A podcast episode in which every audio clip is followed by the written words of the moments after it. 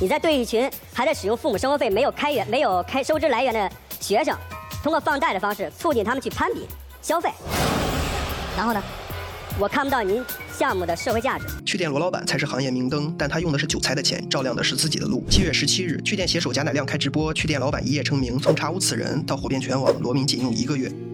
六月十五日，罗敏正式进入直播间带货预制菜。先看带货初期玩法，首先投入大量资金买流量，百分之九十七的流量来自投流。其次打出上市公司 CEO 旗号，为预制菜质量背书。最后为留住流量，直播间送福利，推出九点九元预制菜，同时打感情牌。去店预制菜，做给家人吃的菜。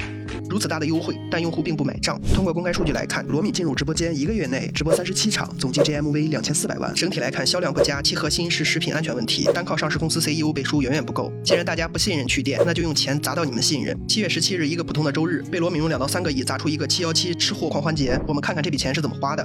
先看平台侧，据公开资料显示，当日共有两亿元的付费流量进入罗老板的直播间，还买了微博开屏广告，微博高位热搜为其引流。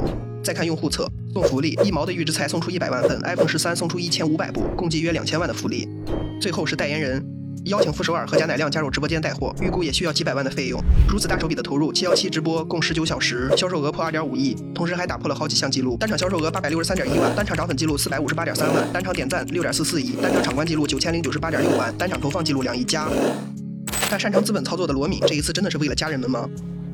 罗敏曾说，去年市值不过一千亿，自己不从公司拿钱。细数其历史，这不是他第一次高调行事，曾被外界戏称为追风少年，每次都高调入局，重金投入，但都黯然离场。二零一四年，趣店成立，靠校园贷起家，用时三年，在纽交所上市。上市第一天市值破一百亿美元，其核心业务区分期在上市前被银监会一纸通告叫停。为挽救市值，罗敏屡次没有业务就创造业务。第一次是汽车领域，创造大白汽车项目。据二零一八年 Q 四财报显示，大白汽车收入二点五八亿元，与 Q 三相比下降百分之五十六，在第二年五月全线砍掉。其股票也从上市时的三十七美元跌到七美元。第二次是奢侈品电商，二零二零年三月，趣店上线万里木，上市公司做背书，请多位明星代言，靠百亿补贴加社情裂变的玩法，走拼多多的营销路线，但最终陷入是否是正品的漩涡。该项目半年后被叫停，其股票也跌至一点五美元。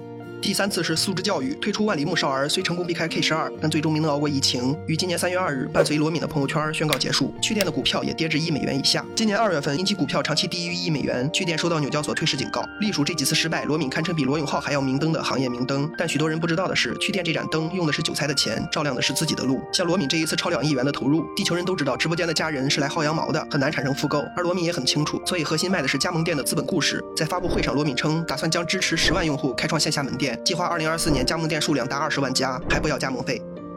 但罗敏从没说过不要押金，以十万加盟商来算，每人十万元押金，那就是一百亿元。在加盟市场这种资本故事的鼓舞下，自七幺七过后，趣店股票涨至一点六美元，涨幅达百分之四十，总市值也增加了近八亿元人民币。资本市场从来都是嗜血和激进的，在六年时间内创新了数次资本故事的罗敏，很难想象他会单靠一单一单卖菜赚钱。你相信这一次罗老板的初心吗？